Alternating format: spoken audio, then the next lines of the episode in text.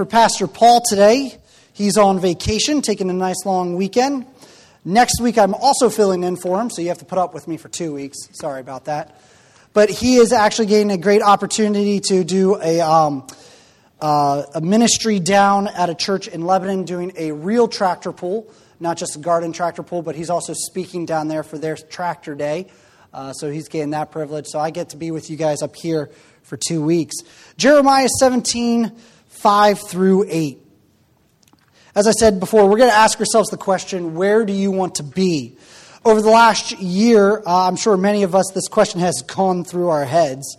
Uh, you know, how did we get where we're at? I mean, it se- certainly seems crazy. When I reflect on this last year, I certainly think, who has it gone by fast? Uh, my kids have grown up so quickly.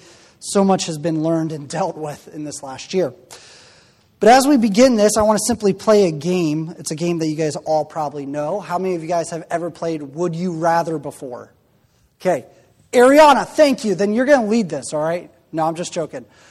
We play this game with like three, four, five year olds because Would You Rather is also awesome game. It's just a great way to find people's perspectives and opinions. Uh, what I'm going to do is I'm going to give you two options.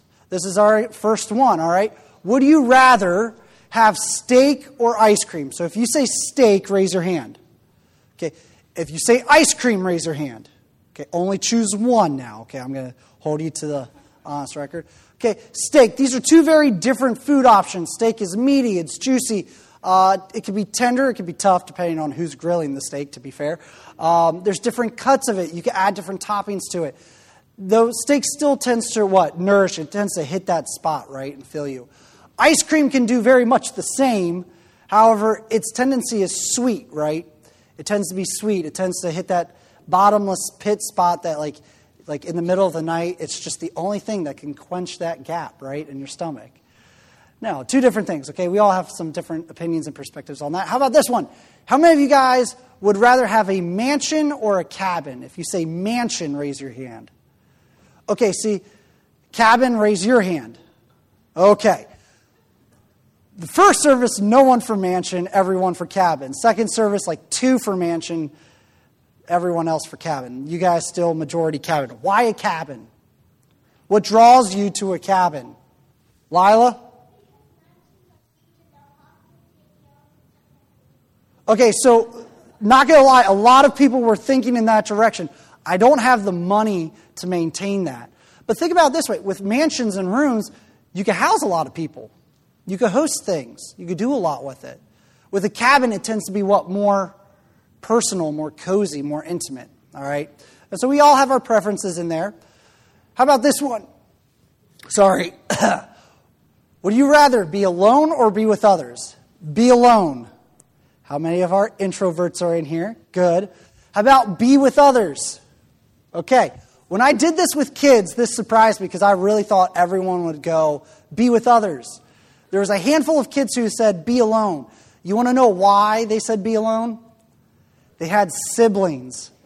And they needed to be away from them because siblings annoy them. I was like, okay, that makes sense.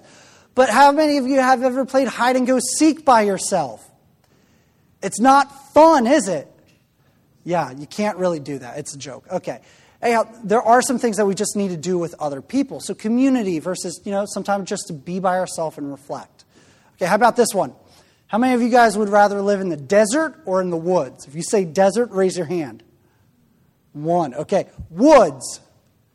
Yeah. If you said yes to a cabin, my guess is you thought cabin in the woods. That's where I want to go.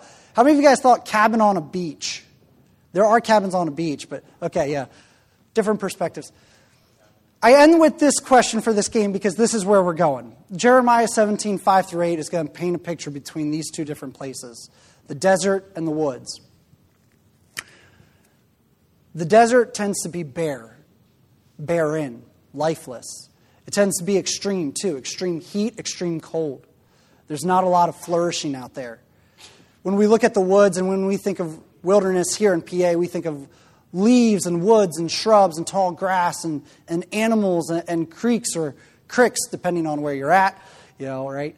Uh, we're in PA, so you can hear it both ways there. But the idea is that woods, we think, is life giving. And Jeremiah is actually going to paint a picture today on behalf of God to the people of Israel about these two locations and where we can find ourselves at at times in life. So let's go ahead and read Jeremiah 17, 5 through 8 together. Uh, just follow along as I read aloud. Thus says the Lord Cursed is the man whose, whose trusts is in man and makes flesh his strength, whose heart turns away from the Lord. He is like a shrub in the desert and shall not see any good come. He shall dwell in the parched places of the wilderness, in an uninhabited salt land. Blessed is the man whose trust is in the Lord, whose trust is the Lord. He is like a tree planted by water that sends out its roots by the stream and does not fear when heat comes. For its leaves remain green. It is not anxious in the year of drought, for it does not cease to bear fruit. All right, so let's talk about this real quick. Let's, let me give you a little bit of a context. Jeremiah, of course, is a prophet. Prophets are simply people that God would talk to to carry a message to a specific group of people or person. So sometimes you see prophets interacting with the people of Israel, or sometimes the prophet is interacting with the king. However, these messages usually contained good and bad. In most of Jeremiah's book, unfortunately, they're bad. These are negative things because Israel is starting to wander away from God. If you read the first four verses of chapter 17, what you're going to find out is Israel has turned from God to idols. Their heart is no longer dependent on God. They're dependent on everything else. And God says, okay, unfortunately, because you're doing this, you're disobeying me, and there's consequences. And he's very upfront and direct. Here is what's going to happen, Israel, with you. Your wealth, your riches, everything you own is going to disappear and it's going to go into other nations. But it doesn't just stop with your possessions. By the way, you too are going to be removed from the land. You're going to go to a land that you don't know, and you're going to be made slaves. And so Jeremiah is simply doing this. He's, he's warning Israel about their rebellion and what it's leading into, and how God's going to now send them out of the land. And as we read that passage, there should be some things that stood out to you about it. The first one is this question that we want to ask where have we seen this idea of blessing and cursing before? The answer is in the Old Testament, in the law, when God created this covenant with the people of Israel, he was very upfront with them. He said, There are some blessings that are going to go with having this relationship with me, and then there are some cursing. Now, don't think of it as like, oh, God blesses them and they curse them. Think about it as this these are real, factual results of what is going to happen if this or this takes place. So, blessing. God said, hey, if you cling to me, if you trust in me, and I am your God, and you follow and serve me wholeheartedly, you will receive blessing. Your land will be taken care of. You'll be at peace with other nations. You won't be fighting. You'll have plenty of rain. Your crops will grow. Your animals will flourish. You as a people will flourish. But if you leave me, if you go to the idols in the land that I'm sending you into, the idols that the people that you're pushing out worshiped, here are the results of what's going to happen. Your crops are going to fail. You won't be productive. You'll have illness in the land. And if you continue to reject me, I'll remove you from it. So there were some real things that God set up with this relationship in Israel, and Jeremiah is bringing this back into their mind to recall of what they've already established with God because both before Moses and before Joshua, before going into the land, they said, No, we will serve God. And Joshua, love him as a leader, was very blunt. You can't. Uh, you, you want to, you want to, but you just you don't quite get what this entails yet. But blessing and cursing, this is something that we've already seen. And Jeremiah is recalling it in the minds of Israel. Then, this next part. Where have we seen an idea of trees before? Specifically, one line in here should give you, I'm sure you guys memorize these verses here, but the tree, blessed is the man whose trust is in the Lord, whose trust is the Lord. He is like a tree planted by water. What does that bring us back to? What jumps into your mind there? Should be Psalms chapter 1. Blessed is the man who walks not in the counsel of the godly, nor stands in the way of the sinners, nor sits in the seat of the scornful, but his delight is in the law of the Lord. And in that law, he meditates day and night. He is like a tree planted by the rivers of water. When you go home this week, I want to I want to encourage you take a look at this chapter and then take a look at Psalms 1 and compare these two. It's very interesting what you'll learn. But Jeremiah is calling back a song that these people would be singing in times of joy and celebrations. There is hope, even though that they're about to be sent out of the land and face extreme consequences. Now, let's be blunt. This last year, no one really expected. COVID came out of like nowhere and, and, and hit us from the side. Now, we thought lockdown and some of these government rules were really tough, but imagine hearing this. Yeah, not only are you going to lose your homes, your wealth, and everything, yeah, your family's going to be split up and you're going to go serve another nation as slaves. Forget freedom in a land. You don't even have a land, you're someone else's. I'm sure Israel, when they hear this, are devastated. And they want to know what, what, what are we going to do? God gives them an answer in this section, but they don't really take it to heart. That's the problem here. So let's take a look at what Jeremiah 17, 5 through 8 simply says. The first thing here cursed strength.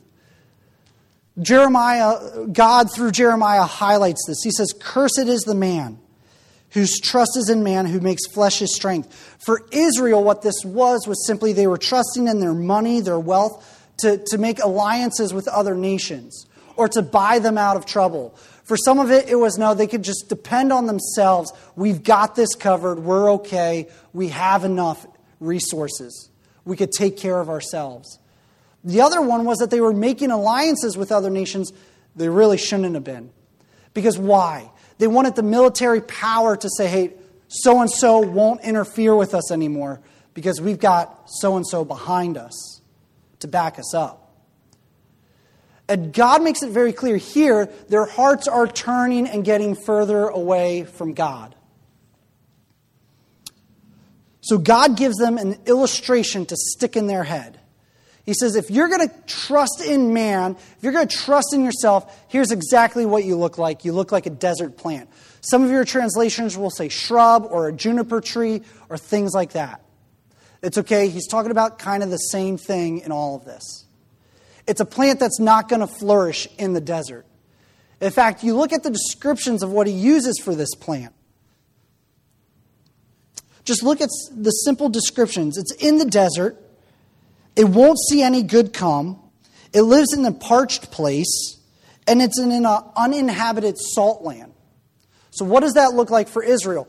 Israel could get this. Looking from Jerusalem, you look to the Judean wilderness, and what do you see? Not the wilderness of Pennsylvania. It's not trees and shrubs and green. It's desert, it's rock, it's dust. What you notice in this picture here is there's not a lot of buildings. If you were a king, would you choose to build your palace and your kingdom in the desert? The answer is no. You'd be a foolish king to do that. You build your palace where there's resources to help grow and flourish life in your city and in your kingdom. So for Israel looking out, they're saying, okay, so God, you're telling us we look like a tree out in this wilderness. Not just this wilderness, but in this area here where that fog is at is the Dead Sea. It's also featured here in this picture. What do we know about the Dead Sea? It's mostly salt. It's a super high concentration of salt where there is nothing growing or living in that spot. In fact, Israel starts to kind of, if you go there now, you're going to see that they corner off sections of, of the area because it's pretty dangerous from what the salt has done to the ground and how it's eroded it. Now, God is making it very clear. You trust in yourself, you're going to trust in your own strength. Here's what you look like a tree. It's not going to see any good come to it. No, no one builds anything in the desert except for Las Vegas. We are, that's really not good. But anyhow, bad joke. Parched places, the rain doesn't hit there. If it does, it's not enough for this thing to survive. It's not what it actually needs. It's just a little drizzle and pff, gone. And salt is not good for growth. In fact, the Romans would salt and burn land after they were done conquering a city so there wouldn't be growth there anymore. The enemies could not return and rebuild. There were a couple places they did that. Salt's powerful, but it's not powerful for growth, it's a powerful hindrance. And God says, when you trust in yourself, and highly specifically to Israel, say, when you trust in yourself here, this is what you're looking like. Now, Jeremiah doesn't stop there, and God doesn't stop there. He goes, okay, there's some cursed strength. No, when you trust in yourself, in your own means, your money, your might, your ability, your job, whatever it is, it's doomed for emptiness. You're going to be like that desert plant. You're not going to see anything good come. You're not going to feel connected. You're not going to feel like you're growing. You're certainly not going to feel like you're really living life. It's going to be empty. But then he turns it. And I wish that word but was in there because I think it's a great transition. There's a comparison here. Cursed strength, but then there's blessed trust. Blessed is the man whose trust is in God and whose trust is God. Why is there a slight difference in between these two lines? Because Jeremiah is highlighting there's an action here. They're turning their trust over to God. Then there's a state of being, of being in God, abiding in Him. Christ said it simply this way Abide in me, and I will abide in you. The branch cannot bear fruit unless it's connected to the vine. We need to work at our connections. We need to trust God but then we also need to remain in God and be dependent upon Him for everything. But then notice Jeremiah gives us yet another illustration. This time, in comparison with a desert plant, we now get a tree. A tree that's planted by water. So let's just simply ask the question if we are the tree, what's the water? You, you can talk. It's okay. What? Life? Okay. More specifically, in this illustration, Jeremiah is getting at the point that the water is actually God. You're planted by God, right next to Him. Because notice, what's, what's the next thing? It extends its roots out toward the water. It knows where it needs to grow and attach itself to. Now, why is that? Now, notice what Jeremiah highlights here about this tree. It's not that this tree is just good and it doesn't have to face any hardships. Instead, he simply says this it does not fear the heat, but it remains green in it. So notice this tree isn't spared from hardships. And let's be fair, we're in PA next week, well, this coming week actually. Summer's coming, and we know what that means in PA heat and humidity. For a day, that's pretty bearable. We can get through a day with that. You don't see that it impacts trees too much. But notice here, he simply says the heat comes, the tree that's planted by this water, it doesn't even fear the heat, and it stays green. It's like it didn't really touch it. But it's not spared from the hardship, it's just it knows where it's getting its nourishment from. But then notice the next line. It's not anxious in what? drought. Is drought a day? No, that's a much longer period of time. It's a much, much longer period of time, a year of drought. But notice this it's not that the tree just stays green during this intense, long period of hardship. There's something surprising about it. It stays green, but it also what? Bears fruit. Is that normal for a tree in drought? The answer is absolutely not. Now, notice this God is telling Jeremiah to give this message to Israel to say, hardship's coming, you're going to have to deal with this stuff, but ultimately, who do you need to depend on in order to thrive in this hard situation? To see really fruit come out of it. And God is pointing to Himself, saying, Turn to me in this time, and I will carry you through and make this possible for you, not just to survive day to day, but to thrive throughout it. In fact, I, I, think some of the greatest examples are some of the characters that we see who go into captivity. Daniel, Shadrach, Meshach, and Abednego. These guys aren't just, just surviving Babylon, they're thriving in it, helping to make positive changes and being positive examples. Now, here's the principle that Jeremiah wanted to get across for, for Israel was simply this they needed to trust in God, and it was going to determine where they were going to end up and how they were going to deal with the situations. For us, Jeremiah really wants to highlight this. Who we place our trust in determines not only how we feel about life, and I want to explain that real quick here, but it also determines how we respond to life. Okay? Let's talk about feeling. This last year, you guys probably have had some highs and lows. Things have changed, things have shifted, things have not been clear. I mean, let's just say, even going through pastoral transition here at church, that could cause some stress and anxiety and worry. But the fact of the matter is, when we get to these moments that, yeah, they're tough, we have to deal with some heat and some drought sometimes. But what God wants us to understand is that we need to stay connected to Him, and we could do more than just get through that by the skin of our teeth. We can, in fact, thrive in that time and learn and grow closer to Him and develop our relationship through Him. He wants to teach us in these times. And so, who we place our trust in determines not only just how we feel about life. Man, is it, is it a drag right now? Do I feel depressed about life? Or are we saying, no, no, I'm making the most of it? Man, God's blessed me with so much, I get to just carry this stuff out. It determines a lot about how we interact with the life around us. Now, let's simply talk about the application. When life gets stressful and tough, the only way to thrive is through Christ. You guys all have to understand that. Jesus made it very clear.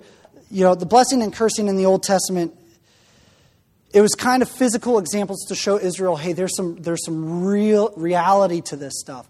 When Jesus gets on the scene in the New Testament, he highlights, hey, hey, the Old Testament highlighted the physical stuff, but let me make it very clear there's a much bigger problem that needs to be dealt with, and that's sin. You are separated from God. Your spiritual life is a complete wreck. And yes, you are a tree in that desert if you don't know who God is. But Jesus, and I love his line I've come to give you life and to give it to you abundantly. So you're not just going to skid through life and say, okay, oh, God, I'm just making through. Jesus says, No, no, no, no, no. I want you not only to live life, but be able to live it to its fullest in me. But notice he makes it very clear I've come to give you life. Christ did this.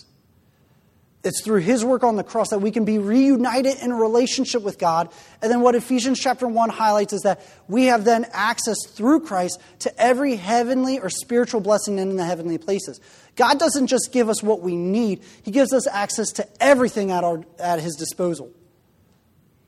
In fact, it's kind of fun when you look at Isaiah, there's the armor of God, and and it's labeled that God has this armor and, and their characteristics of Him. But in Ephesians chapter 6, it's interesting that armor transfers from God to who? Us. We get to put that stuff on so that we can live life for God fully. When we trust in Christ, we are given access to live life far above and beyond what the world thinks is capable of. But the first thing you have to do is trust in Christ and understand what He's done for you why he had to die on the cross for your sins, why sin separated us from God. Now let's move into to some of the application of how do we live this out then this life, how do we live it out this week? There's a few things I just want to highlight as we get ready to close. The first one is that we need to understand that doing things through people or yourself will lead to emptiness. Why is this important? Because the world is going to try to tell you differently.